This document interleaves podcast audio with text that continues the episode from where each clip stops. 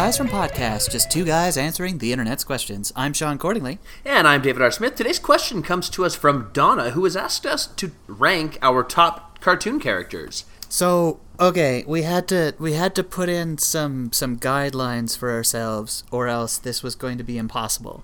Yeah. So we took Disney out of the equation completely. Um, Yes, we because, there's a good chance Disney we'll do a. Disney podcast later. Oh, there's a very good chance because we Yeah. have like four different Disney questions after Mm-hmm. we did our five star ranking the princesses on their awesomeness list. Yeah. I also removed anime completely because that would have just muddied my lists a great deal to the point Right. where I would have spent probably twice as long building my list, and Dave would then not know probably a third of it. That's true. Well, and and also we spent a long enough time figuring out this list as it was. Yeah, we did. Like we we signed on to to start podcasting about an hour and a half ago, and now just finally we're able to hit record because we had to come up with our lists. Yeah, although we are doing something a little different. We are. We did So- a, a cumulative the guys from list. Mm-hmm. And I mean, we could have each done our own top 10 and we figured out our top 20s, our respective top 20s, but it's just fun to do something different. So, kind of like when we did our five star Disney Princesses one, but also like last summer when we did our we did our Simpsons top 100 episodes of The Simpsons and we did the same thing where we collectively ranked our top contenders and then or sorry we individually ranked our top contenders and then collected them and the ones that scored the highest got the highest ranking on our list. Exactly. yeah. So we did that again for comic characters, and by comic characters I mean cartoon characters, meaning they had to appear in animated shows. Mm-hmm. or movies. Or movies. although i guess technically some of these characters might have appeared in oh yeah sure. Some of these characters would have appeared in movies but not a lot. No, it's it's very TV heavy, but I think that's not too surprising considering certainly when we were growing up was a golden age of cartoons. We also had the original golden age of like we were in the renaissance in the 90s when Yeah. cartoons started to get really good again after the weird cartoons that were actually commercials of the 80s. But there's also the like the golden age where every hour Oh man, they're so great. yeah Put Yeah, down, so- put down those entertaining Mattel products. Uh yeah exactly But also a bunch of the channels where we were growing up would show Golden Age, like Looney Tunes and Jetsons, Flintstones, uh, Hanna Barbera stuff, Mm-hmm. Tom and Jerry, a whole bunch of things. Yeah, and that was that was kind of nice. I mean, Saturday mornings for me were get up. I think I would watch Pee Wee's Playhouse, and then Rock or um, uh, Looney Tunes would come on, Okay, yeah. And so I would spend a bunch of my mornings watching Looney Tunes first thing on a Saturday morning. And if and when I have kids, there may not be Looney Tunes to be found on TV, but you best believe I got a shit ton of Looney Tunes DVDs that my kid is going to be watching. yes. because Looney Tunes is amazing, and we have a decent contingent of Looney Tunes characters on our list. There's a healthy amount. But it's hmm. it is tough when there's so many to choose from. And like Yeah. looking at looking at our cumulative list, there is definitely a swath of amazing 90s characters from my list that didn't make our top 20 just because you weren't as familiar with them or like Sure. you had just aged out whereas they were right at the prime for me because we're only 2 Yeah. years different but 2 years in terms of cartoons that makes a mm-hmm. difference Yeah, yeah, absolutely. So you know, it, but it's also a fairly decent cross section of cartoon characters. Um, the one thing that I will say is we both limited ourselves to three characters per TV show. yes So or in may- certain cases we also would combine characters Certainly. because it was like, oh, there's three characters in the show that I really like, but I picked this one and Dave picked that one. Mm-hmm. Well, let's just combine them so we can talk about them at the same time. Yeah, but there was also some that came kind of as a package deal. For instance, and watch me segue into our first honorable mention, Rocky and Bullwinkle. Yeah. To separate and Rocky and Bullwinkle- Bullwinkle is folly. Right? Bullwinkle alone is okay, Rocky alone is okay, but Rocky and Bullwinkle together are spectacular. Yeah. They were a lot of fun. I loved that show when I was growing up. So did I.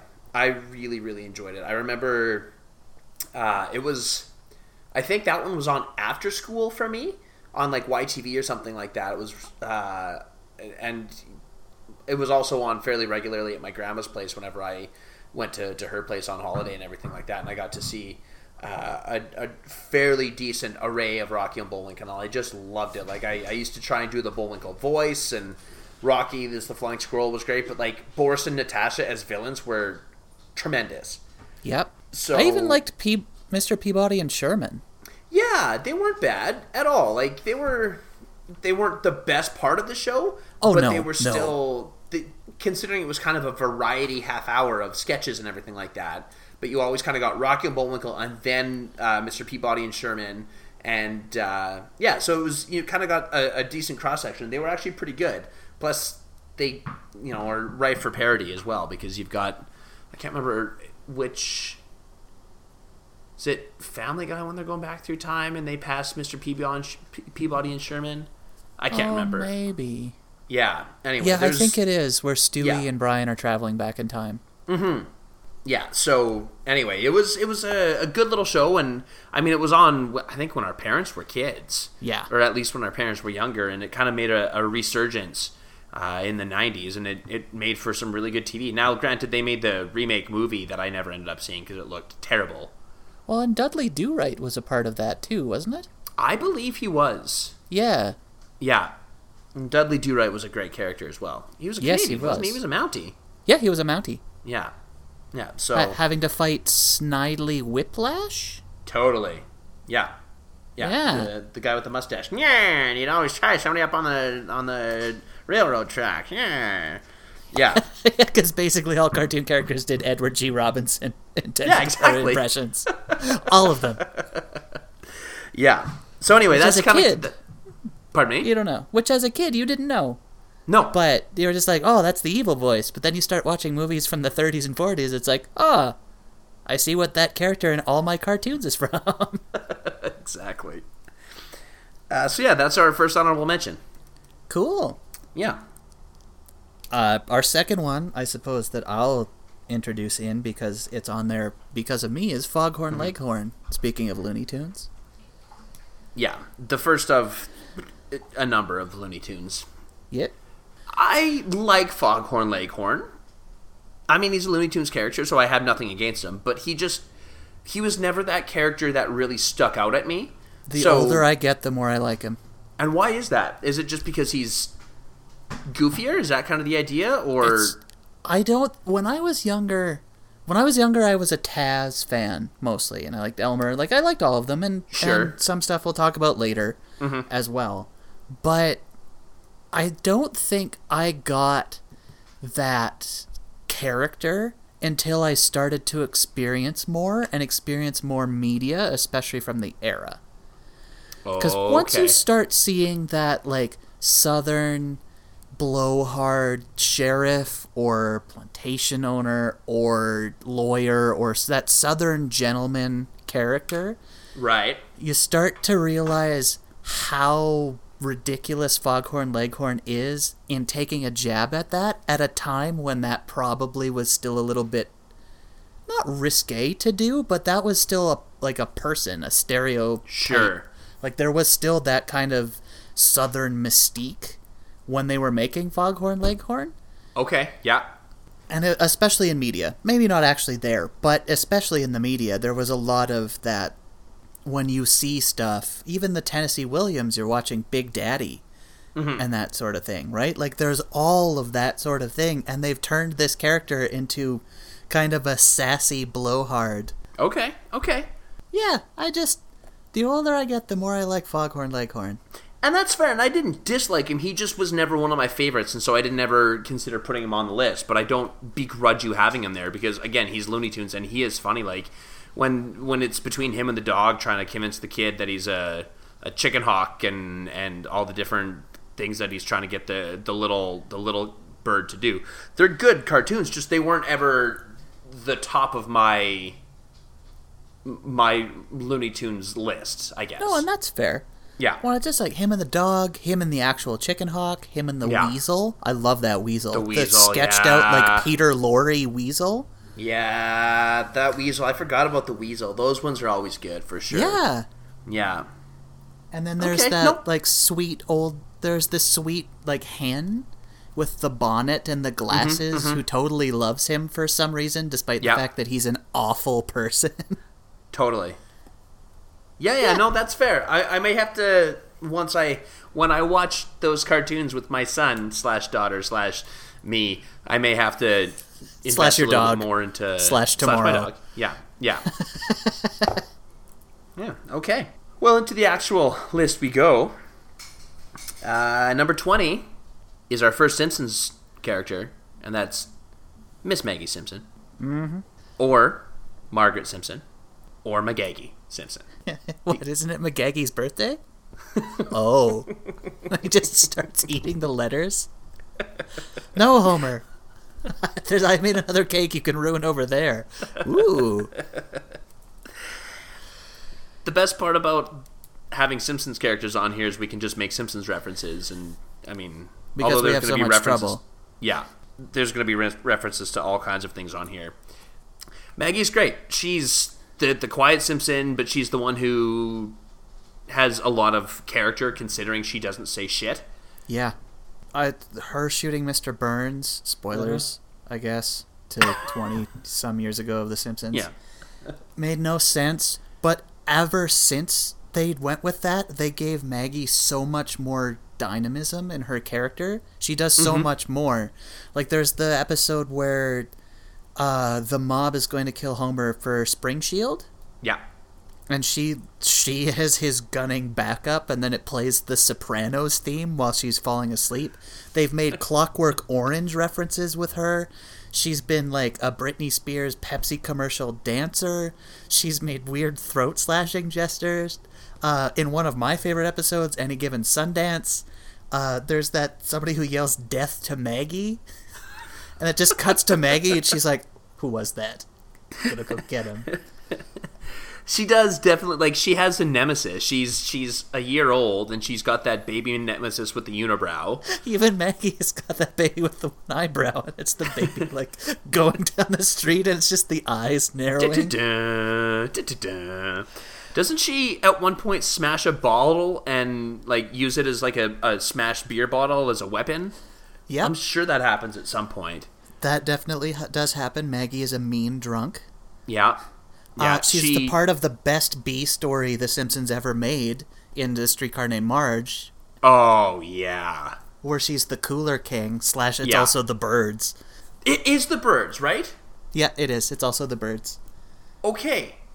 Because I just recently watched The Birds and there were moments and I was like, I think The Simpsons spoofed this in a streetcar named Marge.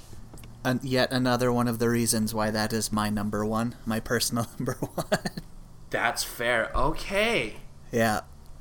Okay, because there's a couple. Because I think Hitchcock at one point, because he's walking past um, Ayn Rand's School for Tots, Yeah. and there's a, a Alfred Hitchcock character walking his dog, and that character comes out of the the pet store right at the beginning of the Birds. Yep. But then there's also like the the weird like the sound of the sucking soothers as Homer comes in as he goes to pick up Maggie, and like that's That's like, you li- hear that's that a birds reference. Yeah. Okay, good. I thought I got that, but I was like, wow, that's a that's a deep pull, Simpsons. Very well. I mean, a deep pull in respect to the rest of that the the pop culture references in that TV sh- in that episode. Yeah, they literally switch from The Great Escape to The Birds for seemingly no reason, and they make that eerily creepy. Totally. Yeah, no, and that's it's- Maggie. That is true. I I don't think I I know you love Maggie, and I don't think you're, I give again. I don't think I gave her the love that she deserves. These top ones are a lot of like us kind of going back and forth, being like, this wasn't necessarily high up on my list or on my list at all, but I'm still really happy that this character's on here, and that's how I feel about Maggie. Okay, yeah. Yeah. There is a new episode, which I don't. Did you see the one where the Simpsons are banished from Springfield? Uh, not since the spring uh, the Simpsons movie. Okay. Uh, there's one essentially where they are kicked out of Springfield for basically being themselves. Sure. There's a there's a town meeting where they go over basically the damage that the Simpsons have caused. So they are literally banned out of Springfield. So they go to live in a place called the Outlands, and Okay. it's, so it's an off the grid kind of like quader and weird like fixing your own stuff and stealing snake eggs for food kind of place. And Yeah. they give Maggie a Mad Max angle where she falls Okay. in with a group of toddlers who have essentially a Thunderdome. So then Maggie's hair changes from Maggie hair to a mohawk, Amazing. and she's like the enforcer of the family. You, I think you should probably try and see it. Okay. Good to know. Great. That sounds awesome. Yeah, the more we talk about it, the more I like Maggie. So, yeah, I'm okay with that. Cool.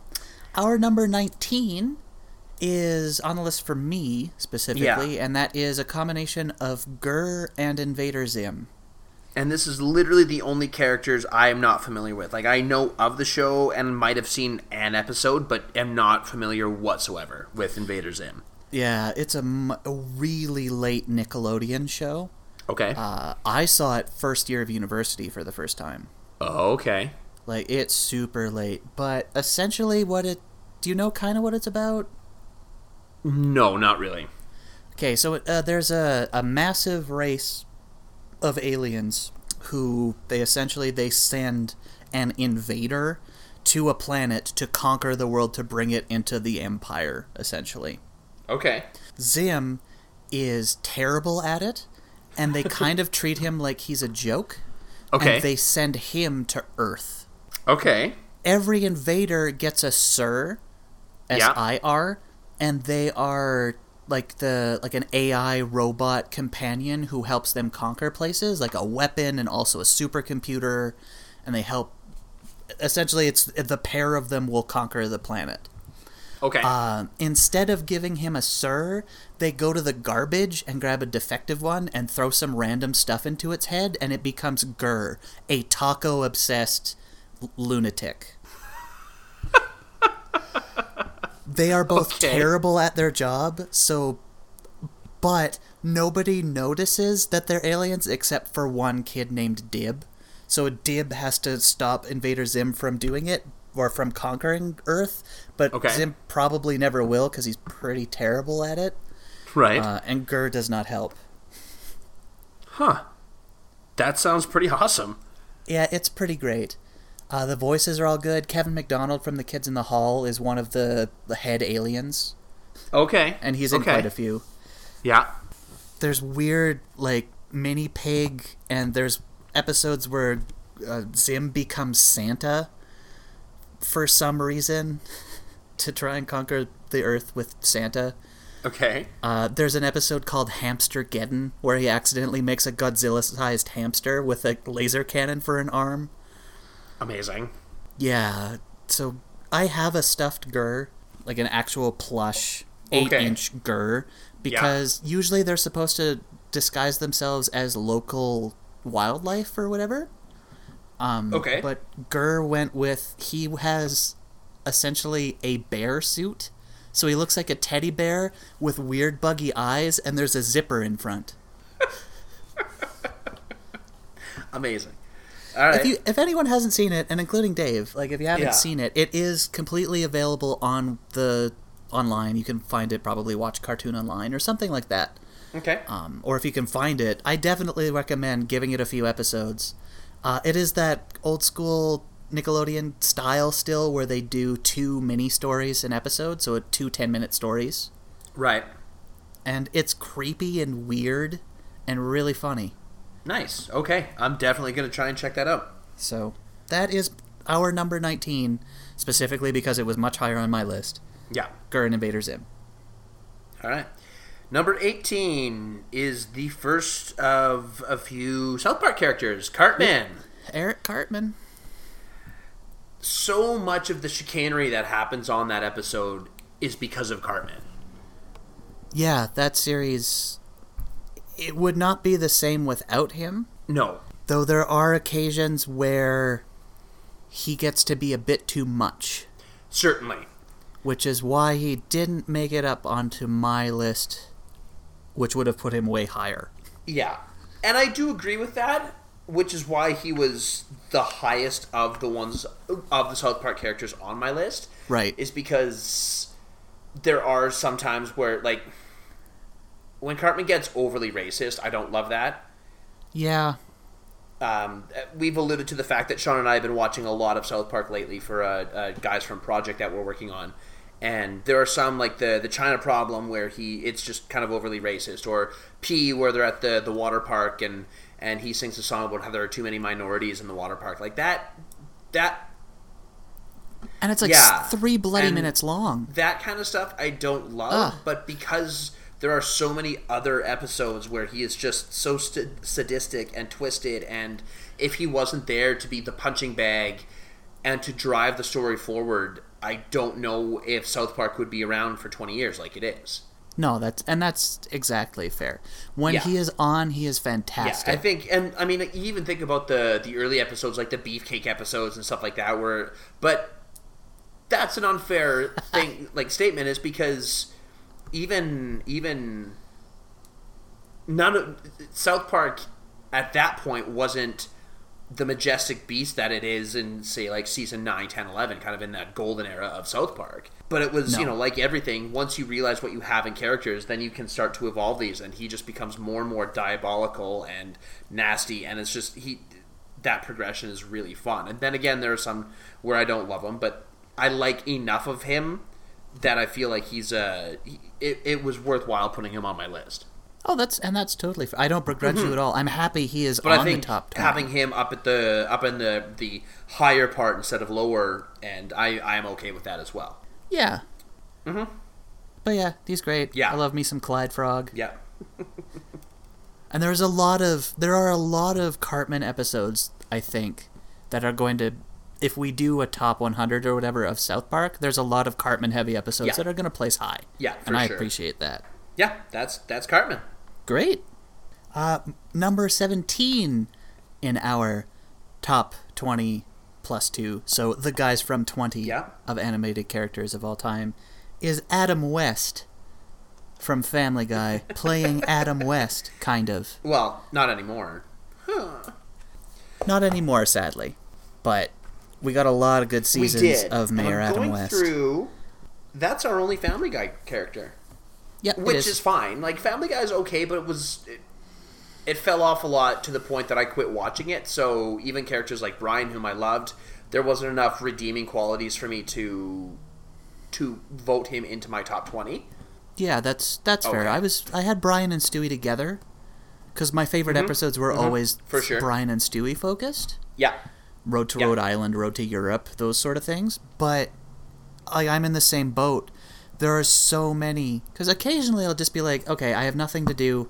Hey, there's a Family Guy on from the later seasons that I didn't watch. I'll turn it on, and it's just Peter is too stupid to want to watch, and Stewie and Brian have like three minutes, and it's just I don't yeah. care about any of this. I'm just of, gonna go. I mean, when when Cleveland went and got his own show, I thought that it really fell off a little bit, and it's just a lot of. Seth MacFarlane got too big too fast, so it's like you know you do Family Guy and then American Dad, which is great, but then you also have um, the Cleveland show. Like there's just too much going on, and so I I missed. and Ted and Ted Two and the Yeah. Orville, which is coming out on Fox or this came fall. out on Fox. Yeah.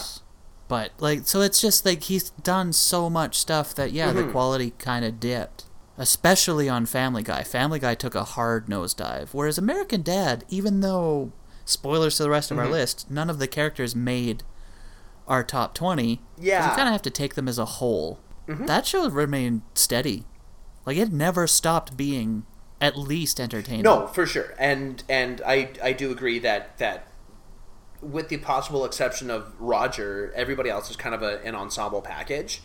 Yeah, although if if I was to put somebody on this, it'd be Steve. Steve Smith is so good.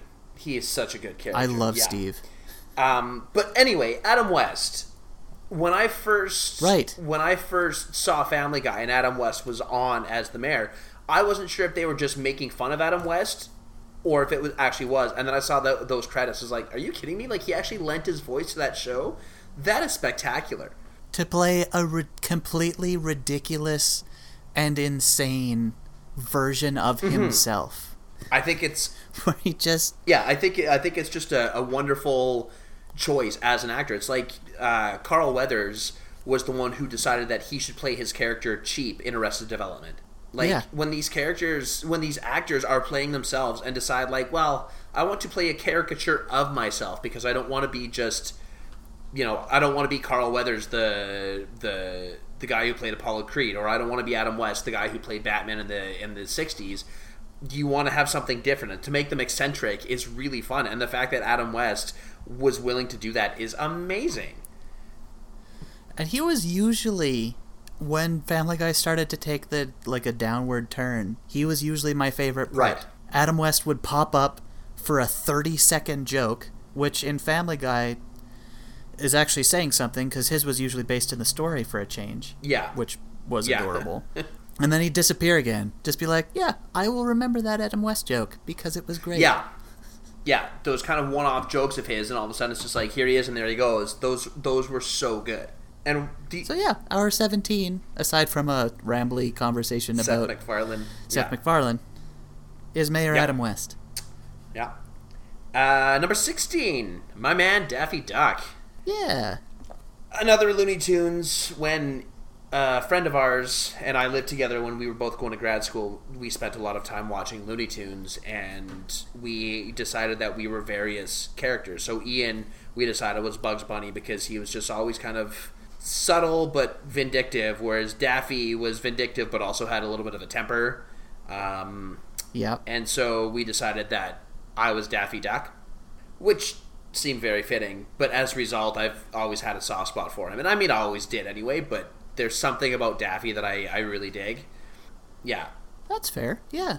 You know, between between there were there were things that he would do on his own, like the Scarlet Pumpernickel, which was amazing, but the whole Bugs Daffy Duck Dodgers.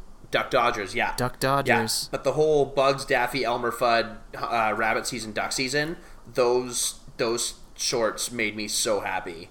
And Daffy always got Yep. his, which was hilarious. But there was other episodes like the Duck Dodgers and everything where he would get other people too. So he had moments of of vengeance, but a lot of it was him getting his head blown off and just his bill was there and stuff like that. And it was just it was classic. So, I mean, Yeah. Daffy Duck is a classic character. Looney Tunes, any Looney Tunes characters are, but Daffy in particular for me is a classic. Yeah. Yeah, that's totally fair.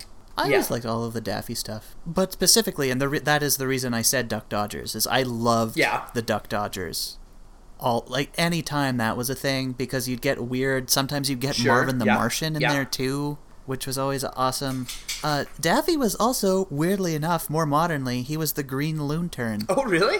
where it was a DC WB mashup where he was the Green Lantern, he was the Green Loontern. So in some of the the random, like the Lego uh, DC ba- Batman video games and stuff, you would sometimes come across Green Loontern, and it's Daffy as a Green Lantern. I didn't know it's just that. like he does. They, it seems like they use him, and they're more willing to use him in random fun things. Certainly. and that's what I really appreciate about Daffy. Yeah, yeah, for sure. And actually, like, it's it's a test. It, it says something about Daffy because Daffy made our list, and spoilers for the rest of ours. Bugs didn't No, he did not. Because I like Bugs, but I don't like Bugs as much as I like Daffy. No. Same boat. Yeah. Which I suppose is why we do these things together. I suppose so. Yeah. All right. Speaking of the WB, yeah. Nice segue. number 15 is the Animaniacs. Classic. Now Yakko, Wakko, and Dot. they are not as high up on mine just because this is one of those ones where I it was in that era where I'd watch them a little bit, but I think it was just on the tail end of my cartoon watching years. Yeah, Well, whereas it fell right into the heart. Well, yeah. Yeah. uh, yeah, exactly. But no, like for this this series was right in the heart of when I watched cartoons. Right. So I love the Animaniacs and all of the little side things, which we'll talk about some of them later. Later, Mm-hmm. um, but like Slappy, Yeah. uh, Chicken Boo. I still find Chicken. Boo ridiculously amazing. like, how does nobody recognize that he's a chicken? It doesn't make sense. Why is there a 35 second theme song? Oh, they were running low on time, so they just did a chicken boo segment. I got you. And that's the beauty. And I mean, this was produced by Spielberg, wasn't it? yeah, it was as part of Amblin Animation with the WB's blessing. Yeah. Like, God bless Steven Spielberg for coming up, well, producing this and being like, yeah, this is something that the world needs to see. And just the, the quick little sketches are amazing. And, I mean, was it the. Weirdly educational. Right? I was just going to say, is it uh, Wakko that does the the names all the countries? Yakko. Yakko that names all the, the songs and, uh, like, um, I think Wakko. Yakko does one and Wakko does a different one. I can't remember, but yeah, like one is. Wakko does the state capitals, I think, Right. and Yakko does the country of the world. Yeah. Okay, I think you're right. But like sung to a song, and I know I, I, I can't do it anymore. But I know that I have friends. I guarantee you that would be able to, to still sing those songs because they were so impactful. You know what the best part is? What's that? The voice actor still can. I know.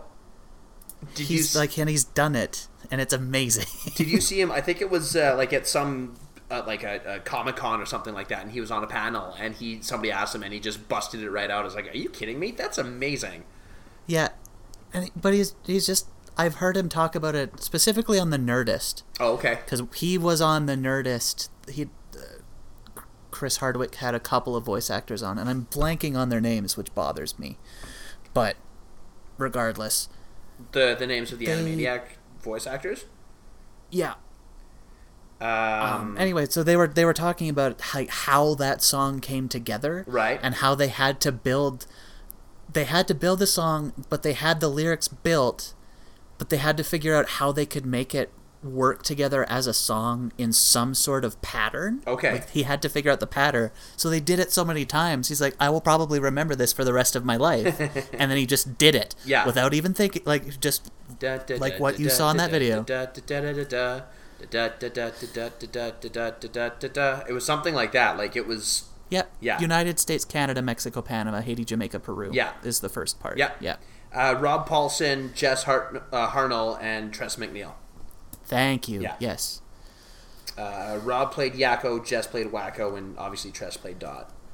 Yep. Tress, who was also uh, Simpsons actors. She does And Futurama. and yep. Futurama, yeah. Just a tremendous voice actor. yes, she is. Um, Animaniacs were great. Fantastic, Yep. fantastic, fantastic. Anything else you want to say on them? Uh, looking at our time, no.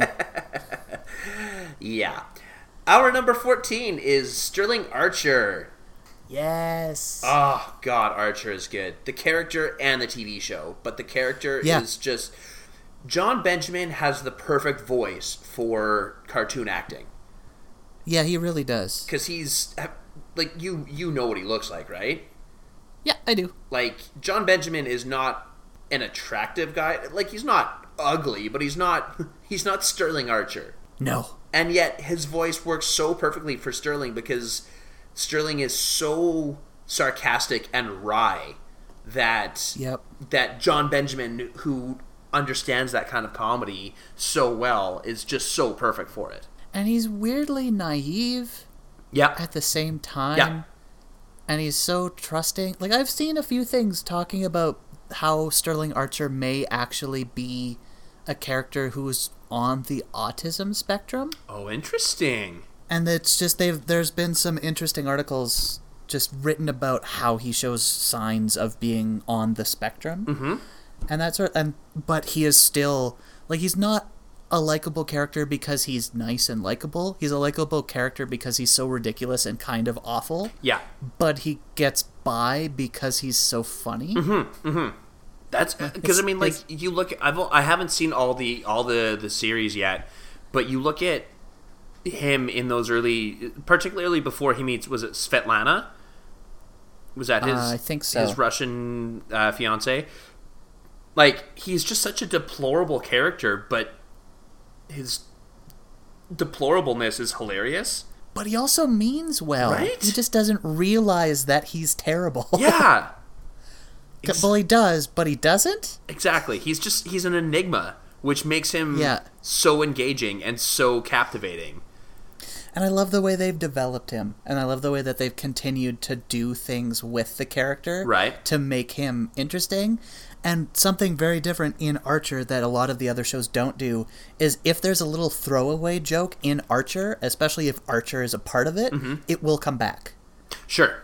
Yeah. Like he'll he he has tattoos from season two that they don't even bring reference to again, but it'll show up in season seven, and you're like, oh yeah, the wee baby Seamus tattoo. Yeah. yeah, okay, great. because he got it in season two and they're going to stick with it and i appreciate that i mean that was something when you and i started writing sketches that was something we wanted to do was draw a reference to something in episode one and in three seasons later still have that come up even just in the background Yeah, exactly. and i love That's really clever. yeah i love tv shows that do that that are willing to put that extra effort in and they're not just going to make this a throwaway joke it's like for our true fans they will remember this four seasons from now Yep, exactly. yeah so that's sterling archer now hey Shaun Hey, what? Are there any more Archer characters on this list? Maybe, hmm. maybe, maybe, maybe Dr. Krieger's right now, because because Dr. Krieger's amazing. He's And I love so Dr. Krieger. He's just batshit. like, He's like he's a. I don't want to spoil it for anybody who hasn't watched Archer and intends to. mm-hmm. but he's sort of a Nazi scientist, Yeah. but not. yeah, And he's very strange. But Oh. he's strange in like the most eccentrically fun way a mad scientist could be. yeah, for and sure. still be grounded in this reality. yeah, that's a really good way of putting it. He also has a really sweet van. He likes doing jazz hands. Uh, and he makes really awkward erection jokes. Totally. and it's great. Now, Dave, I don't, I don't really want to spoil it, but this has been out for several years. Sure. Did you know that Krieger found his clones? No. Yeah, Well, now I have to catch up. you really should. it keeps getting better. It does. Like, that show is so good. Pam, uh, all of them are great. yeah. But because we were reducing ourselves to three, the two that could make it were Sterling and then Dr. Krieger. Yeah. Because, oh man. And I'm happy with both of those being on the list because they're both just fantastic. So many good Dr. Krieger jokes, but we need to keep moving. Yeah. Again, just as a sidebar, if anybody else, if anybody listening wants us to talk, we said that we talk about individual movies. Like we will talk about. At one point, we talked about just The Shining. We are willing to do that with anything, whether it's movies or TV shows. Like we could spend an entire podcast just talking about, or half a podcast, but let's be honest, probably a full podcast, just talking about Yeah. Archer. yeah, we could. So if anybody wants that, just let us know. Saying goodbye to our Archer characters and hello to another South Park, we've got Randy Marsh Yeah. coming in at number 12. I know you are super happy that he made the top 20. I am really happy. Yeah. I I think Randy is just an unbelievable character. Um, he's just um, I haven't watched it yet because I'm trying to watch more than just South Park episodes, but as of our recording this, the episode I'm just about to watch as I churn my way through a crap ton of South Park episodes is the one where he Right. gives himself testicular cancer so he can get medicinal marijuana. Oh, that episode is so good. It's so good. oh, the hippity hop. Oh, Hey, hey, Stan? Say, Stan, get me a beer? Dad, No, mom, get, get me a beer. mom says to stop trying to give yourself cancer. there's just, Yes, and I mean, there's some moments. You and I talked about it before before we started recording. They really didn't use him as well as they could have for the first eight or nine seasons. Yeah.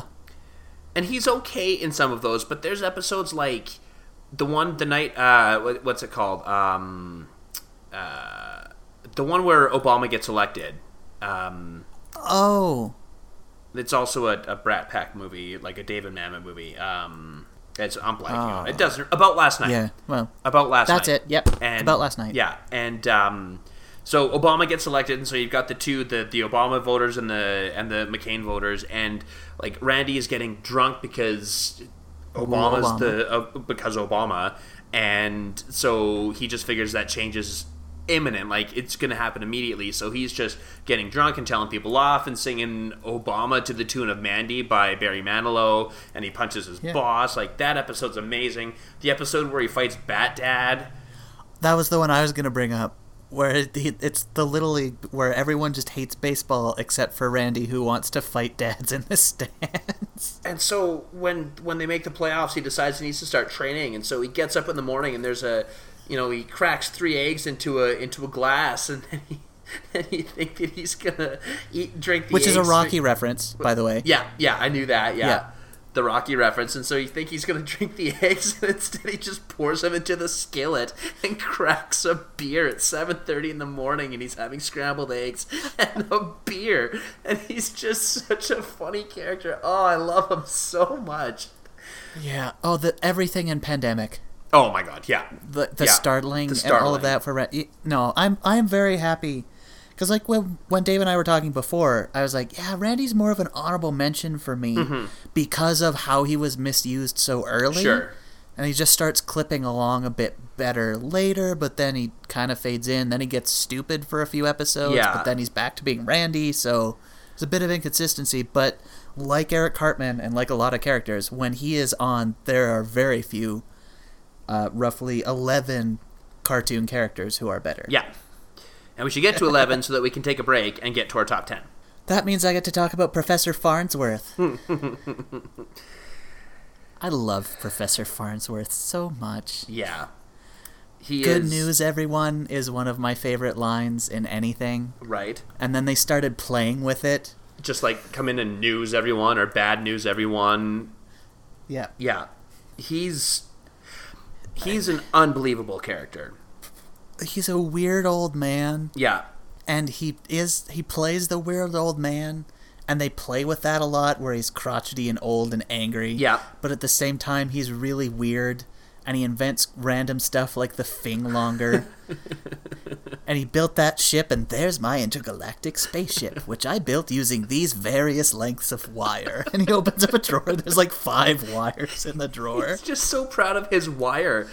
And that's the thing is he's eccentric and just weird and the things that he really gloms onto are the things that are not necessarily like things that you think would be funny, but the way he makes them are just so damn funny.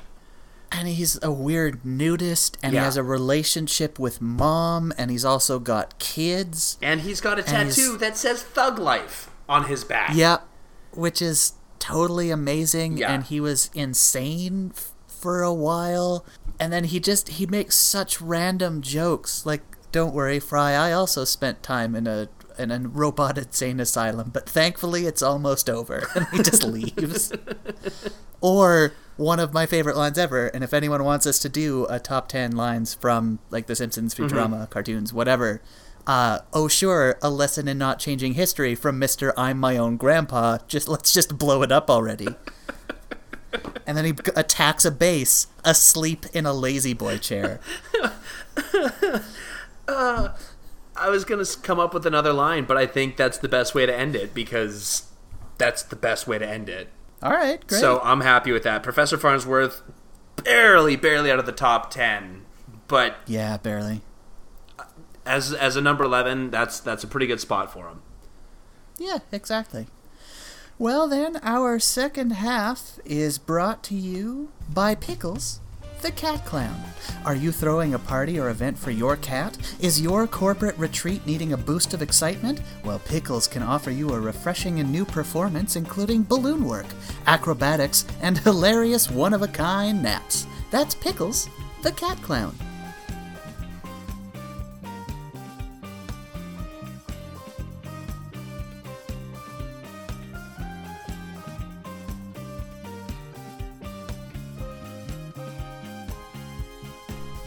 And we're back.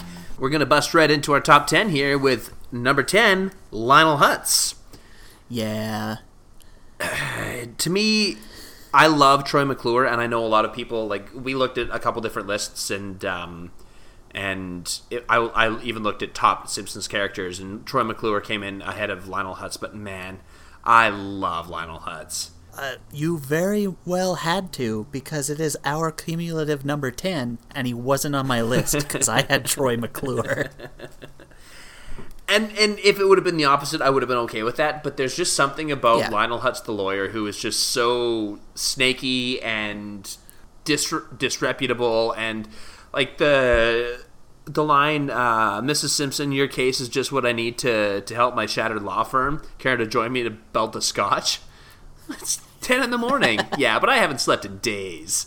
Like he just there's something about how pathetic he is, and AKA Miguel Sanchez. yeah, exactly. I love that character so much, and like he's good as the as the real estate agent, and I mean the fact that his his firm is called I can't believe it's a law firm. Yeah. It's so good. Excuse me, is there an Orange Julius on this floor? I'll tell you this one is half full. Well, I might as well just drink out of a toilet. He'll be back. he drinks some of it. And it's like, what? and it's just I mean losing both losing Phil Hartman meant Phil Hartman meant that there was a, a very big hole to be filled in both Troy McClure and Lionel Hutz. And Gil is okay as a lawyer, but Lionel Hutz made any episode where they needed legal help so good. Oh, yeah. So it was just it was very I mean heartbreaking for a number of reasons when Phil Hartman died, but that losing him as two amazing Simpsons characters was really really tough. Yeah, it was. Mm-hmm. Anyway, good old Lionel Hutz, number 10. He's just he's amazing. Yeah, that's fair. Yeah. And like I said, like I like Lionel Hutz a lot, but if I'm picking between the two Phil Hartman characters, it is Troy McClure. Sure. And I think most people because of all of the film strips and Planet of the Apes the musical, Stop the Planet of the Apes, I want to get off. the, you may remember me from such educational films, you may remember me from such other films like there's just the infomercials and the super early ones. yeah, Where like the juice loosener with Dr. Nick. Like, no, that's that's where my heart actually based on the way we've been doing this, we could have combined the two. of. Totally. Like just the the Phil Hartman, because I mean he was also Tom, the big brother. Like he played other one-off characters, but his two major ones were Lionel Hutz and and Troy McClure. So let's just combine the two. I'm down with that. Cool. Yeah. So Lionel Hutz and Troy McClure came in at number ten because they're both that amazing. Yeah, exactly. Well, and I'm also looking at number nine, where we have also combined 2 Mm-hmm. and these characters aren't even easy to combine, but it's Abe Lincoln and Gandhi from Clone High. Yeah. And that's having to shave off a bunch of other amazing characters, but the heart of that show really is Abe, Gandhi, and Joan. Mm-hmm. For sure. The the three kind of outcast friends Yeah. but they drive the story so much and joan has just that ever go that everlasting crush on abe but he's so oblivious because he's in love with cleopatra. Like it's just it's but that's what really drives the story. But abe's and gandhi's friendship so you had gandhi and i had abe on the list and we just thought you know what? Right. why are we fighting this instead of talking about one or the other? Because inevitably we will talk about them both because you can't talk about abe without his pal gandhi. We might as well just Yeah. combine them. And like, if anyone hasn't seen Clone High, oh you need to. It's only 13 episodes, and then it was sadly canceled. sadly canceled It's about, well, well, way, way back in the 1980s, some secret government employees dug up famous guys and ladies and then cloned them. now, Uh, that's also half the theme song. Mm-hmm. And uh, now the clones are sexy teens raising them in a high school, and now yes, and now the clones are sexy teens, and they're going to make it if they try. and so it's it's a whole bunch of historical figures: JFK, Gandhi, Abe Lincoln, Cleopatra, Ponce de Leon. Let us never forget Ponce de Leon. oh my god ponce de leon is so M- good Mary Curie. yeah uh, uh, sigmund freud Freud. yeah genghis khan did you say genghis khan already I did not. Okay. But Genghis. Yeah. Yep. joan loves abe Shut up, Freud.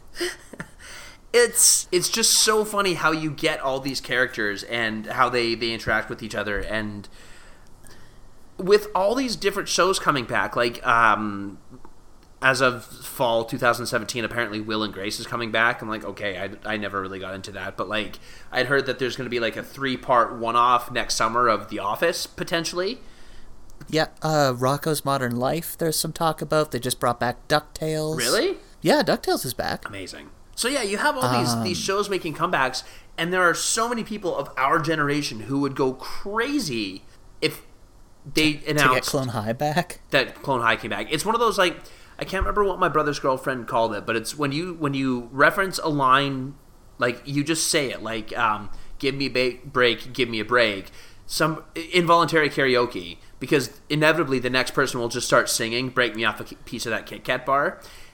If you go up to anybody in our generation and either say, "This is a story all about how," or "Way way back in the 1980s," somebody's just going to start busting into that those the, the next part of that opening theme song to those TV shows because And and if you found somebody else who knows Clone High that well, you will then spend the next half an hour to 45 minutes talking about those 13 episodes because there is so much packed into them. absolutely yeah Mr. Butlertron, oh my god Principal Mr. Scudworth, John. Stamos, John Stamos. And but the problem with getting it back is that it's Phil Lord and Chris Miller, right and they're so busy doing popular all now. the things Yeah, and that is the issue and you know that was kind of a stepping stone for them it's like Judd Apatow doing um, uh, Freaks and Geeks and Undeclared like that was a way for him to get more recognition I think Phil Lord and Chris Miller did a great job of that but they are wanted in so many other different facets right now that is it really worth their time coming back and doing another episode another season of Clone High we'll write it. right I'd, I'd write it in a heartbeat Oh, to get more Abe and Gandhi. yeah yeah 100% Do you know what hurts, Joe? Damn, I was just gonna nail go I just there. stepped on. But you know what hurts even more? Uh, what is it? The the the nail in my back? The knife. Uh, you know what hurts, Joan? This nail that I just stepped on. But you know what hurts just as much? The knife in my back from you stabbing me. So instead of the the stepping metaphor, I should have used a stabbing metaphor. But it's too late for that now. It's one of those things where you kind of have to start from the beginning and work your way through. Like a song lyric, you have to start at the beginning and be like, "What is that?" Oh yeah, this. yeah. yeah. And it's just it's, oh, it's so good. Like Gandhi's brief, brief rap career Yeah. with JFK and JFK's recording studio. studio. And his Uh, dance career and Gandhi on with ADD when everybody thinks that they can catch ADD from Gandhi. yep. So he and Abe make out to prove that it's not contagious. Yeah, the the Gandhi sad eyes are amazing. Oh, Like it's just there are just so many things about. Gandhi talking about Joan's breasts in the first episode. Oh my god! It's Like when they're so walking good. together, it's like, wow, Abe, you grew like six inches. Yeah, and hey, Joan, you grew like a pair of breasts. And she just kind of like brushes it off. Yeah, You mean, mean, like your breasts? Okay, you get one more. Uh, I went to camp. Was it breast camp? And then they keep walking, and she like makes this double entendre, and he doesn't say anything, and she just decks him. She's like, "You didn't say it, but you were thinking it." Gandhi's like, "Yeah." But I've been working on my finger snaps, and he's just like snapping his finger. it's if anyone hasn't seen Clone High, do it. yeah. We basically again we could talk about it the entire podcast, but we're not here to do that. Nope. Abe and Gandhi are amazing. I'm glad that I had one and Shaun had the other, so we could talk about the two of them together because really they belong as a pair. Exactly. Our number eight are the guys from King of the Hill. Specifically, Boomhauer, Bill. Dale Gribble, and Bill Dauterive. Yeah. Um, I like Hank and I like Bobby Hill. Um, Sure. Yeah. Did Bobby make? Bobby did make my short list, but he didn't make the our co- co- combination list just because there's too many other characters. But Right. the the three King of the Hill guys are amazing. And they work so well together. They and really do. It felt so weird to try and shave one of them off. Mm-hmm. For sure. Like, because we really had, I mean, Dale and Boomhauer, but then I know you also kind of had Bill, and it's just like the three of them Yeah. are such a good unit. Like, you've got the the cool stud in Boomhauer, you've got the the conspiracy theorist slash like gun loving nut in Dale, and then you've just got the pathetic loser in Bill. Yep. But the three of them together, Who wasn't always. no, And he was like an army guy. Yeah. and- but he like he's act. All of them actually have character depth. Even Boomhauer who might have the least, Yeah. Yeah. but he does have depth to him. Dale and his horribly broken marriage with the son that's not his. Mm-hmm. Mm-hmm. Bill, who's actually like a dream man where he's from because he's he's him. Like it's important and he's wealthy and Yeah. he's from like did you do you remember that episode where they go to Louisiana to, to the Dauterive estate? Yeah. Yeah. like and f- f- seeing any time it goes back to when they were growing up and you get to see all of them together and it's just there's so much there's so much with the three of them that is that makes that show so worth it Totally. Well, and before we were before we started recording, we talked about just how great a character Boomhauer is. And like I love Dale because there's some moments like I love that he's a conspiracy nut and I love that he's uh uh kind of a lunatic and there's one one part er, when when um John Redcorn is trying to turn Joseph into a man, I think, and and uh, or they're trying to turn Joseph into a man. And so he goes to shoot a, a buffalo in the zoo, and John Redcorn like catches the arrow that that Joseph is supposed to use, and Dale Gribble pulls out a gun and says, I, "Let's see him catch a bullet." and like Yeah. those are the sorts of things where I love Dale for, but my God, Boomhauer, we talked about before when we started recording um, the episode where they're volunteer firefighters, and i still think that might be my favorite king of the it, hill episode It might be, and so if anybody hasn't seen it, basically the episode is um, the four guys are volunteering at the firehouse, and uh, um, there's a fire in the firehouse, and each one of them has to give their version of the story. And so from Hank and and Bill and Dale's point of view, it's just them telling the story. But when Boomhauer does it, as he's telling the story, Dale, Hank, and Bill are the ones who talk in Boomhauer's voice, and Boomhauer sounds normal, and it's just such a role reversal, and it's so fucking funny, it's so good and just such And an then- interesting thing, like an interesting way to to do that episode. and then when like when you think about it it's boomhauer telling the story to everybody else but then it's how boomhauer sounds to himself Yeah. is boomhauer just like a regular speaking doll and if you haven't seen it boomhauer just kind of speaks really really fast mm-hmm. and it's hard to explain but he doesn't mumble but he kind of just inserts words where they don't need to be but at the same time he's delivering the exact i don't know how you write boomhauer boomhauer's brilliant He really is. Yeah, and he's just so chill and low key. There's just something about Boomhauer that is.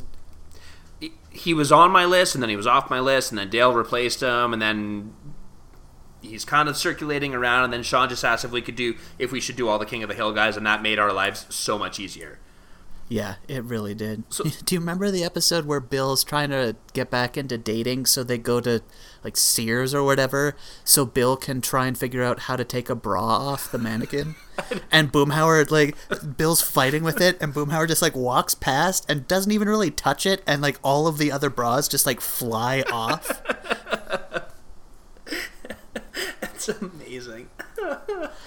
uh, I love it.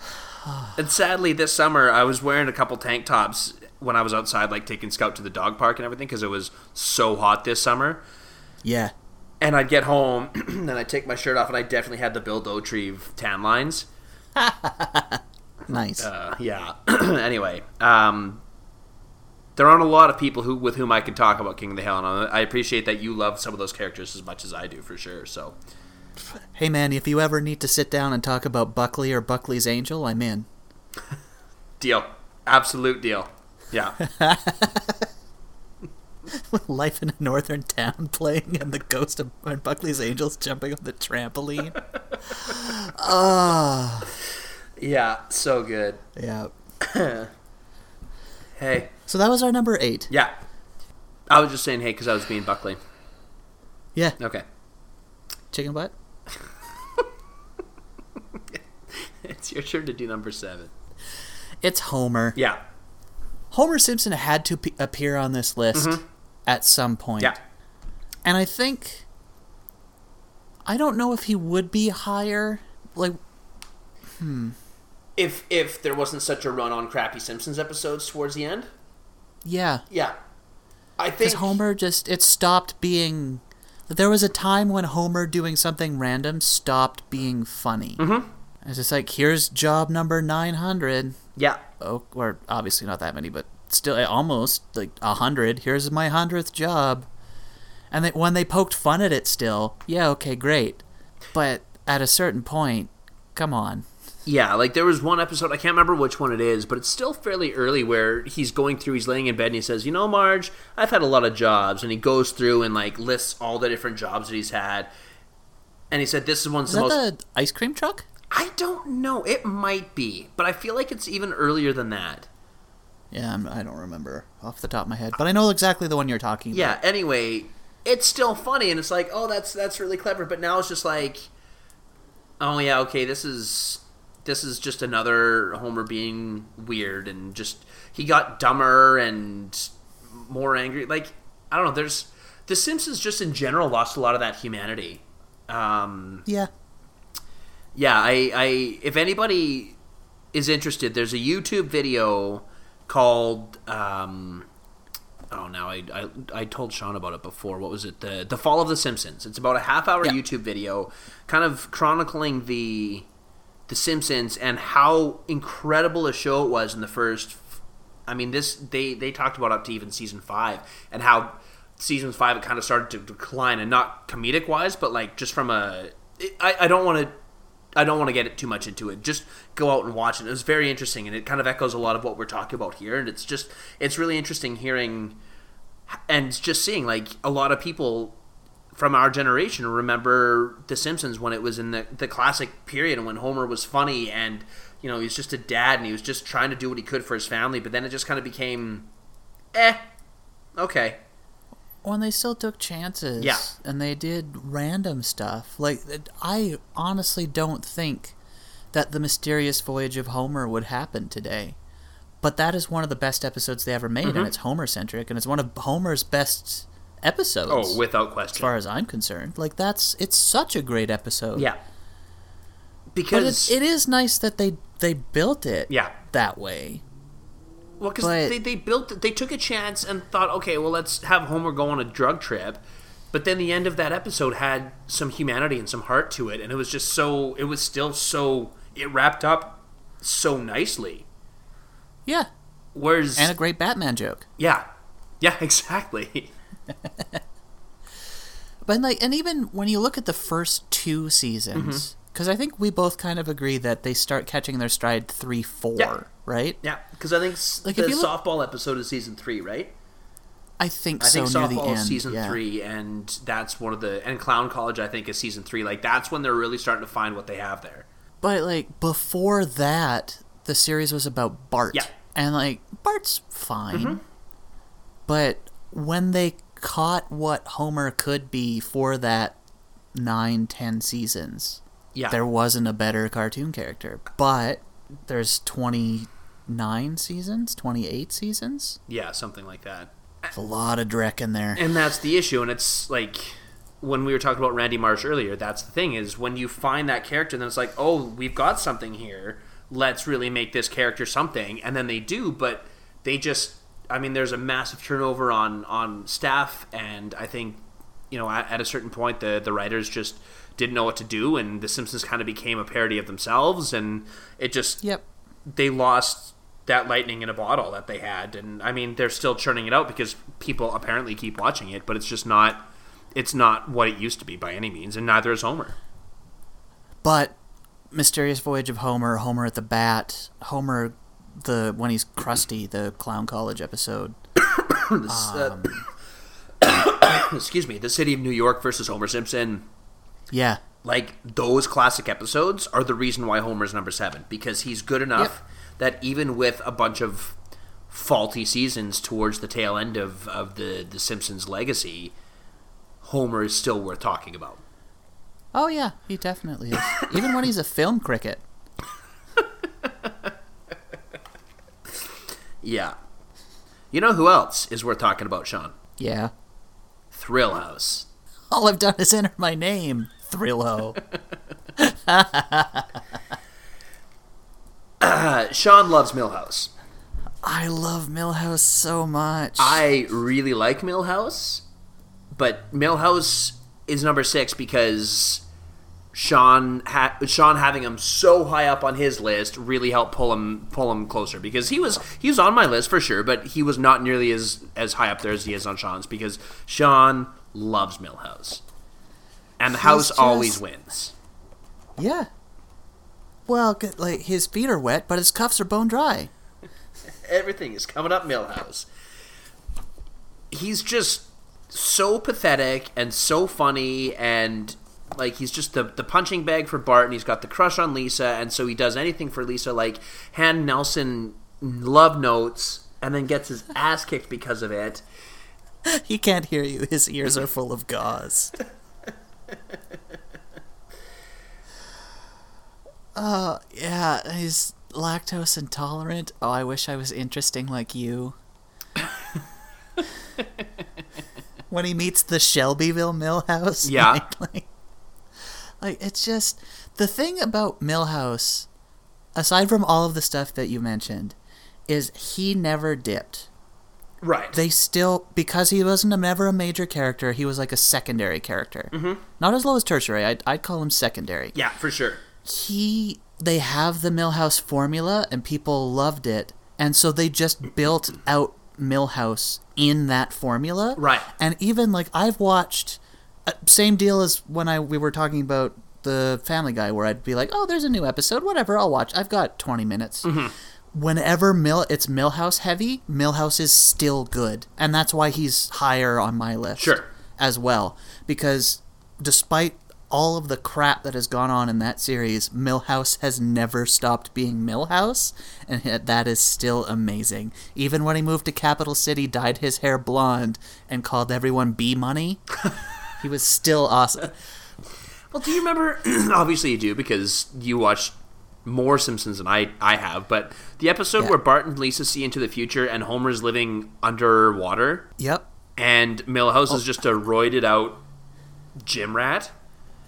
Yeah, they've kind of stuck with that Have they? in the more recent uh, future episodes. oh, interesting. Milhouse being kind of that. Although, in a future episode where Milhouse and Lisa are married, yeah. he is basically his dad. Oh my god. Like he kind of looks like his dad. Oh Not that God. pathetic, but kind of. but kind uh, of but the he Kirk goes back to Houten Mi- sort of Yeah. character ish. Okay. that gives you kind of it's a Milhouse crossed with Kirk, Okay. But he goes back to Michigan because that's where he went to university. Uh, but Michigan is now under Sharia law, and they make him wear a burqa. God. okay. But yeah, like they've they've played with the future Milhouse a bit, but that roided out high school Milhouse seems to kind of be something that they're playing with a lot. which I kind of like. Like, there's the one part where where he says, "Oh, I, it'll take two hours to to pressurize the cabin." He goes, "Oh, that'll give me lots of chance, lots of chance to to blast my quads." And he just stands there doing like squat thrusts, Yep. and it's just everything. Every every part about Milhouse is is amazing. When Mr. Burns is trying to drive Lisa's independent newspaper out of business by embarrassing her, mm-hmm. so he gets lasers to fire an image of Milhouse and Lisa kick it, kissing onto the moon. and Lisa's like, "Oh, what kissing Milhouse on the moon? That's too far." And then it cuts to Milhouse like with puppy Goo Goo at his window. Looking out, and it's like, ah, "Way to go, Moon Milhouse!" He's just so forlorn, and that's the. Ol- I think that might be the only time you see him in that episode, but it's just so perfect. Yeah, those uh, those throwaways are so good. And like right at the end of the one where Lisa dates Nelson and, and he's going out to take his dog just to, to let his dog go to the bathroom and and he's like, Well, have you figured out who you want to have for your next crush? And she said, No, it could be anybody, maybe even you. And he does the like the jump up in the air and he basically strangles his dog because he's so excited. Which, of course, is a Lhasa Apso because it's Milhouse. Right? Yeah. He's also like Fallout Boy. Oh my God, Which is yeah. a great. I love that episode. The radioactive man. Yeah. We have to do that Jimmy J- Jiminy Jilliker scene again. We already did it. It took eight hours, but we did it. It's done. Yeah, it's it's so good, and I mean like the the the Canadian or the um Yeah, the Milhouse from from Shelbyville is amazing, but there's also basically the the carbon copy of Milhouse in um, Cypress Valley, Oh, Cypress Creek. Cypress yeah. Creek. Uh, Yeah. Hey, hey, Bart. Do you need a bet? Do you have a best friend yet? Because I've been looking for someone to boss me around. Like it's just yet another Milhouse, so he's just kind of all over. And I love the fact that he's seemingly weirdly named after Nixon. Yeah, yeah. I don't know, like who else could that be? I, I don't know anyone else named Milhouse. Right? Richard Milhous Nixon. Yeah, Which is almost as amazing as Harry Sky King Truman. totally. But I digress. Mm-hmm. And I digress because guess who met Harry Truman in the past, Dave? Nice, Segue. Dr. Zoidberg. Thank you. Nicely done. I was very proud of that once I got started. I'm like, that actually works. yes. We're getting Dr. Zoidberg was some, my number one. yeah. We're getting into some phenomenal characters here. I love him so much. He's a lobster. He's weirdly pathetic. And he's essentially a Borscht Belt comic. Yeah, Like, he is a caricature from, like, the Mel Brooks era of Borscht Belt comedy in upstate New York. Mm-hmm. And it's just. It's so ridiculous that they made him work like that. But he gets so many amazing lines. So many amazing lines. you still have Zoidberg. You all, You all still, still have have Zoidberg. like this weird Jewish doctor who's a terrible doctor, but He's a terrible doctor for humans. Yeah, but he's but great he's a great robots. doctor for aliens. yeah, yeah. He is not the central character of Futurama, but he is so integral and just such a good. Again, a lot of these characters are not necessarily the main character, but because they're secondary, they they can have those throwaway jokes that don't need to be there to drive the plot, but they can be there to be funny. Yeah, exactly. And he, but even the episodes where Zoidberg does drive the plot, he's mm-hmm. wonderful. Oh, absolutely. Like when he's going back to his home planet to mate, mm-hmm. because he's full of male jelly. Yep. When he finally finds true love on Earth is one of not Seymour touching, but it's a touching episode. Yeah. Where Zoidberg finally gets something really nice in his life, and you've spent 10 seasons with him where it, it's just nothing but Zoidberg getting shat on, mm-hmm. basically.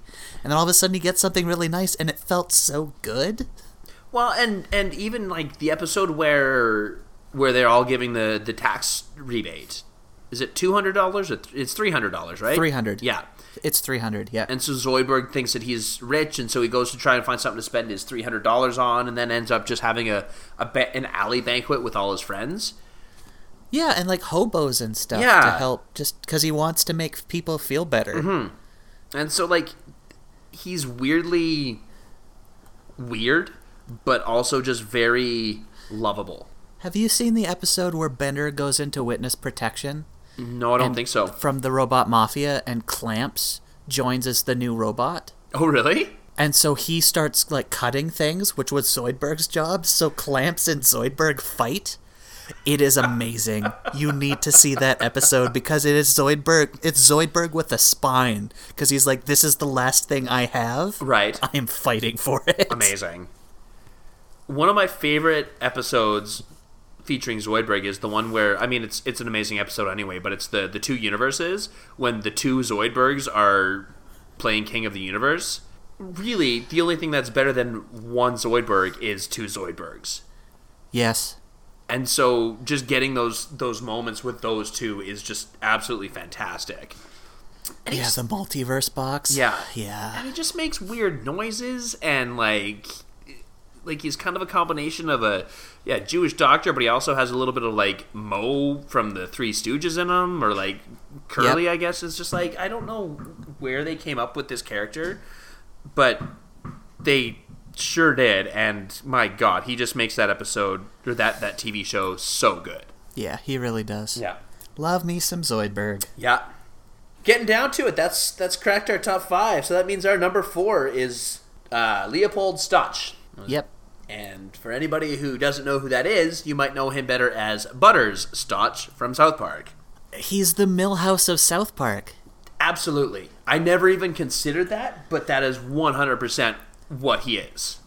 Yeah, he's a he. That's what he is. Yep.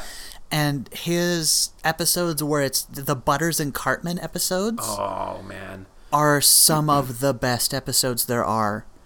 Awesome. And any Butters focus, Yeah. yeah, any Butters focus, especially because they always usually end up having Cartman in, in them anyway. Mm-hmm. But even Butters just shows yeah. always some of the best South Parks. His like just the way he he speaks is amazing. Like just Yep. I honestly, I, and I never think about it because I'm too much of a fan of being profane, but saying hamburgers as my new way of saying as my new curse would be amazing because it's just what he says, and I don't know. There's just his parents are one of the reasons why he's so good because they're so strict and so weird and like the episode where I mean it's it's an okay episode but it's the one where um Ben Affleck or where where um Kenny puts his his button instead of his his button instead of his face for the for the school pictures Oh yeah, yeah. and and they get the pictures back and I think at that point it's still Miss, Miss Choksondik who who was the teacher and she said you know and one of you decided that you were going to be really funny and make a face and everybody thinks it's going to be Kenny and then it's like Butters we need to talk about your picture and so then he gets grounded for making a face on his photo even though he didn't do anything That's just Butters. yeah and then That's it. his parents come upstairs like okay Butters are you ready to stop making faces? I sure am dad. Ah what are you doing? And then like gets mad at him again for making a face even though that's just his face and like it's so good. But like that one when Butters when Eric thinks he's dead because all the kids are ignoring him, but Butters wasn't there that day. So then they just spend time together. Butters being in imagination land yep as a creator, Butters the ungroundable when he thinks he's a vampire, Butters at the at the gay conversion camp. yeah when they're trying to, Where to pray the gay away Yeah, because he's got an accountability buddy. Butters and Butters' very own episode. Oh, like it's not the funniest episode, but that one really cemented Butters as a major character in South Park. Yeah. and I appreciate it for that. And that's an awfully terrifying episode for Butters. totally Like, where they try, where his mom tries to drown him in the car. She just floats away, and then he comes back, and they like explain everything that happened to him, and he realizes it, and then they're gonna go to Bennigan's, and it'll all be fine. Yeah. And Stan's like, "Are you really? You're gonna be fine? No, this is gonna take a lot of time." And he just walks away after his parents. It's like, yeah, Butters is great. and Professor Chaos is so good Oh, Professor Chaos. his alter ego, his villain, like his his villain is just so good, and like Professor Chaos is the one who gets the throwing star in the eye, and then they have to take him to a vet because they don't want to get in trouble, so they dress him up as a dog, and so they're like Butters, you have to woof, and he's hurt because he's got a fucking throwing star in his eyes, like woof, woof. And he's just so pathetic and so funny, and you feel so bad for him, but then at the same time, like that's what he's there for, and it's just, oh my god, Yep, I love Butters. I love Butters. Yeah, And that's and that's exactly why he's the fact that we both almost said that in unison is why he's in our top 5 mm-hmm. exactly. Butters is so awesome. Yeah. And speaking of Professor Chaos, my, one of my favorite things in the first South Park video game, The Stick of Truth, was finally like getting Butters as a partner and then unlocking his ultimate where he transforms into the anime Professor Chaos. Really?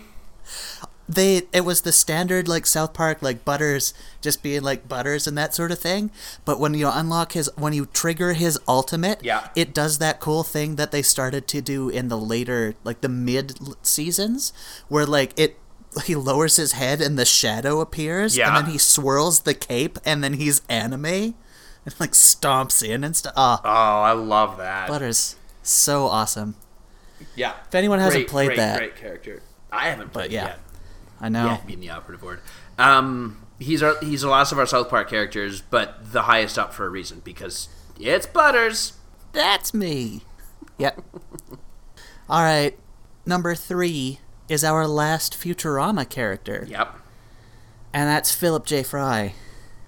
because it's Philip J. Fry. And that's so. It's incredible because he is the heart of the show.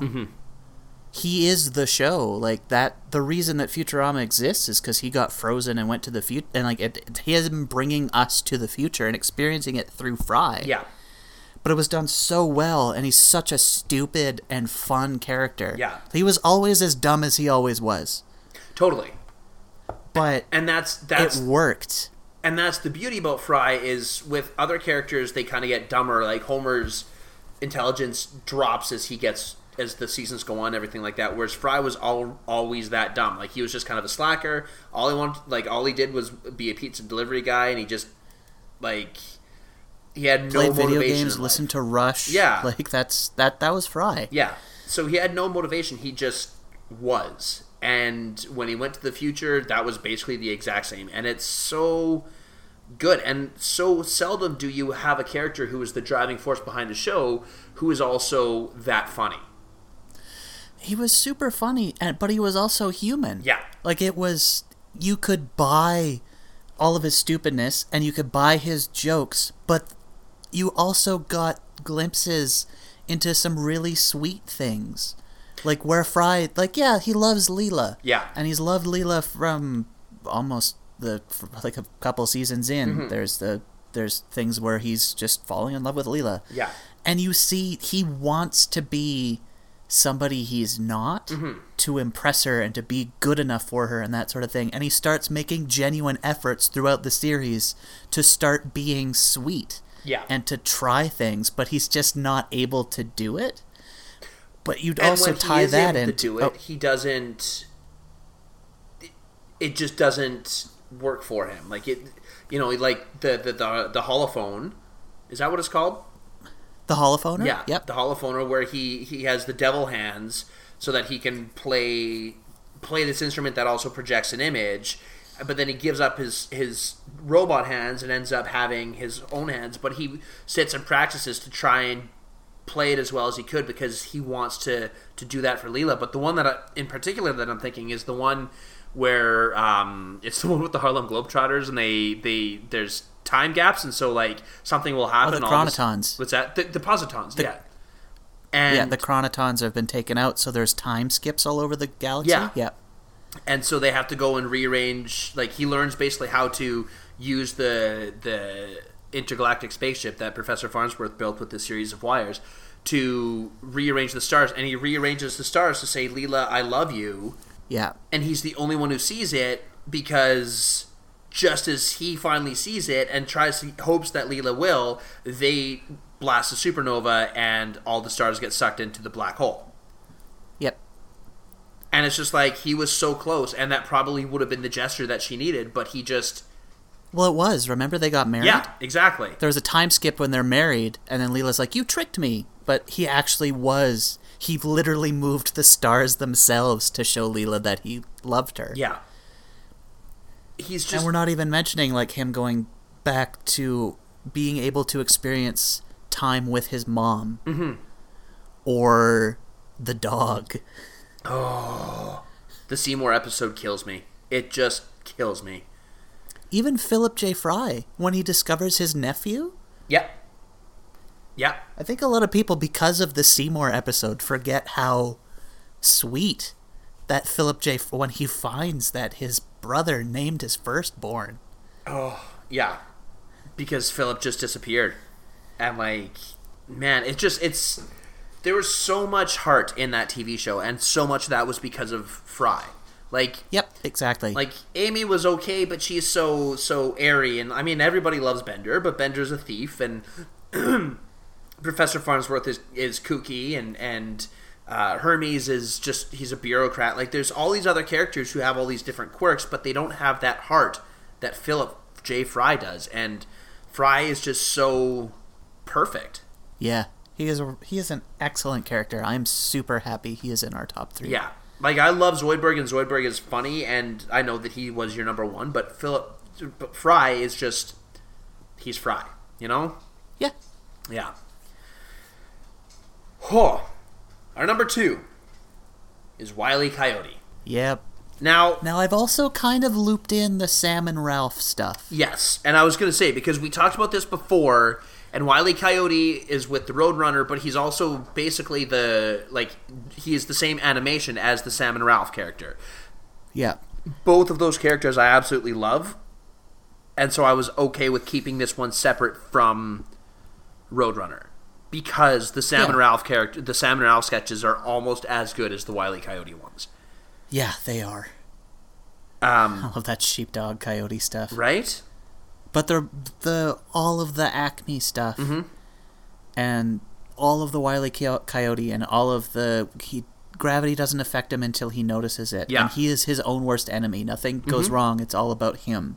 I don't know if you've ever seen it, but there's um, somewhere it was circulating on Twitter for a while, and and um, probably on the internet somewhere, but well, other places on the internet. But basically, it was the rules of Wile E. Coyote and the Roadrunner. Yeah, I've seen them at some point. Yeah, and I I don't have them on hand. I wish I would have thought about them, but it's like those are the rules, and it's just Coyote is screwed. Like that's just the way it goes. But that's also because he's you know the he's the well, I guess the Roadrunner is the foil, right? And Yep. Wiley Coyote is the jokes, and all the bad things happen to him. And it's the same in the Sam and Ralph. Is all the bad things happen to the villain, Yeah, exactly. and that's what makes it so funny. Is because he's an animal and he's trying to kill the Roadrunner to eat him in the first one, in, in the Roadrunner ones, but he's also trying to steal sheep. So it's all about him trying to get food and just trying like this is his job, and it just never works the way he hopes it will. I always love the in the Sam and Ralph ones the fact that it is actually a job that they have an old fashioned time clock Yeah. on a tree somewhere and they actually like they have punch cards that they slot in and Yeah. then they go and then they're bros outside of work. Right. the, Morning, and the Sam. Morning, It's- Ralph. Well, I'm like, as something's about to happen, and it's like the whistle blows, and then they're eating lunch, and then it comes back, and then then they pick up where they left off, and like, Yeah.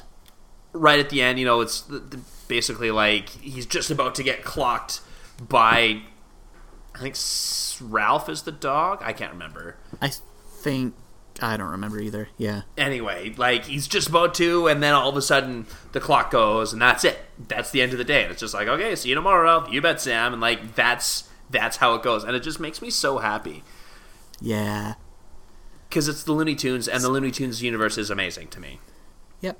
Yeah, It is. Uh, is there anything else you wanted to say about Wiley Coyote? he's been around for seventy years. I'm pretty sure everybody knows who he is and knows how awesome he is. So, no, I'm I'm good. Fair enough. That brings us to our number one. Mhm. And frankly, I'm surprised, Yep. but I'm not upset at all. Pinky and the Brain. Right. Like I wasn't expecting it to be our consensus top twenty number one, but it kind of works. Yeah, and they come from Animaniacs, Yeah. Mm-hmm. which was my jam. But they also had their own show, which is why we were, why I especially felt the like separating them out was cool. Yeah. the voice acting of Maurice LaMarche and Rob Paulsen. Rob Yeah. Mm-hmm. Paulsen again from Animaniacs. Th- Maurice LaMarche basically doing a sort of Orson Welles Yeah. voice as a megalomaniac trying to conquer the world with ridiculous plans. And then Pinky being his weird genetically modified Narf, Zort, Poit, and Trozing sidekick. That's right, I know all of his words. Very nice. And that's just the thing, like how these two are friends. Well, I guess they were probably just mice that that got They're lab mice together. yeah, they were lab lab mice together. So like that they just grew up in the same cage, but Brain is so smart and Pinky is just so dumb. Yep. But they play so well off each other. But really, Pinky's also his friend and all kind of his moral compass Totally. Yeah. when you think about it. Yeah. Because like there isn't there a time I seem to remember Pinky selling his soul in a Halloween episode, so Brain could win. So Brain actually gets to take over the world, but in order to do it, Pinky sells his soul. Right. and brain and brain goes back and saves him because ruling the world without pinky is not worth it Huh. I don't know if I Yeah. remember that, but Pinky and the Brain, a Pinky and the Brain Halloween. Yeah. i think that's In a special Halloween it is. episode, Pinky sells his soul Yeah. that so Brain can take over the world. And that's Yeah. the thing is like, okay, so he he finally gets to it, but what's the fun in ruling the world if your friend's not there? Exactly. And that that says so much about humanity right there.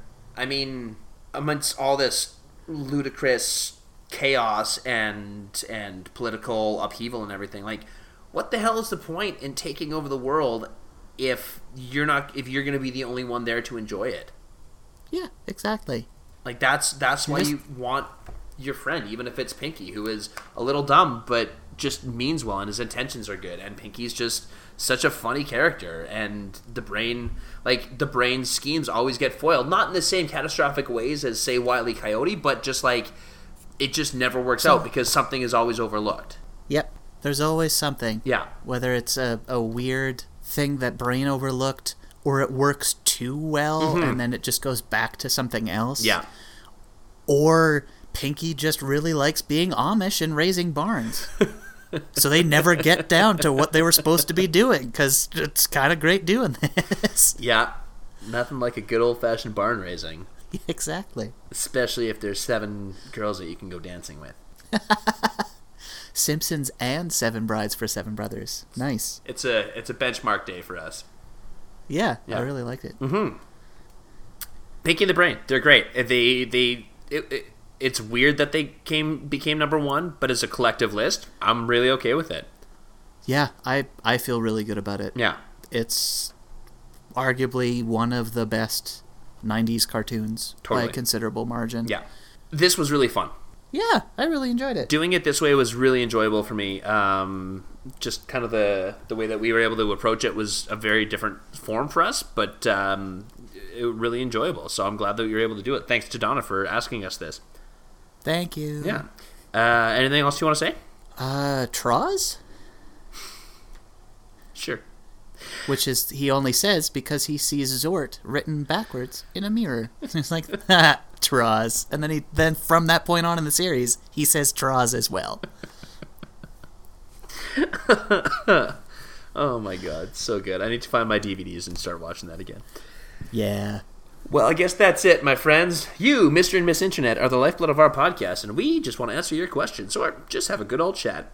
Do you want to talk to us on Twitter? I can be found at David Ronn. That's Ron with two Really? N's. Shaun are, is. Are you sure? What's that? Uh, really? Yeah, pretty sure. Shaun Okay. is at Shaun Cord. That's Shaun with a U. And we are at Guys from Podcast. You can email us at the Guys from Podcast. Sorry, email at Guys from Podcast at gmail.com. Facebook us at The Guys From. Or animate a TV show, produce it, and get it aired. Call it something like I Want to Ask Shaun and Dave a Question Show. It may mean you have a real niche audience, but it's the right audience for you. And in that TV show, go ahead and ask us any and all questions that you want, and we'll try to answer them. sure. I mean, it's got to be easier than finding you on Twitter. If you enjoy the guys from podcasts, tell anyone you can any way you can. And the best thing you can do to help us get the word out there is what I say every time is to leave us a rating or a review on Apple Podcasts or both if you've got the guts. We're available pretty much everywhere podcasts are found, including Player FM, Podbean, Apple Podcasts, like I said, Stitcher, even the Blubrry app. Hey Dave, is there anything you wanted to plug? Okay, when was the last time you actually watched King of the Hill? For some of you, I would wager it's been a long time if you've ever seen it at all. Uh, I mentioned it at a barbecue recently, and somebody said they'd never seen an episode. I'm like, is it good? I'm like, is it good? It's so good.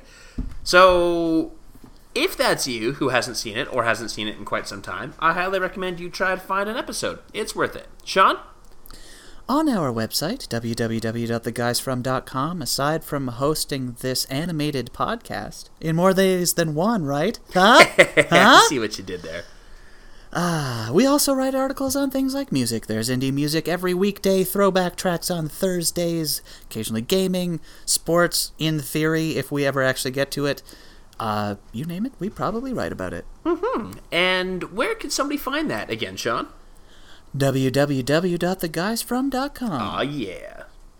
For more pop culture goodness to go along with theguysfrom.com, but you're looking for something a little more meme, joke, gif, video, and just random horror heavy, check out at Zillasuit, that's Z I L L A S U I T, on Instagram.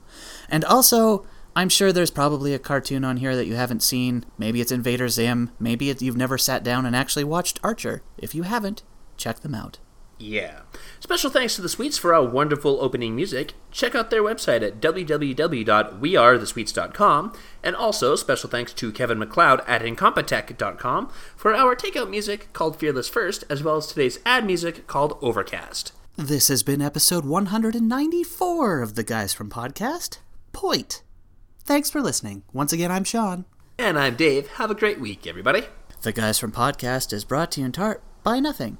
Nothing but Warner Brothers. Well, and Fox. Warner Brothers and Fox? Is that is that pretty accurate? Yeah, that was pretty much most of our list. Uh, is that? Oh, I I guess. Holy crap! Is the only thing that's not Warner Brothers and Fox?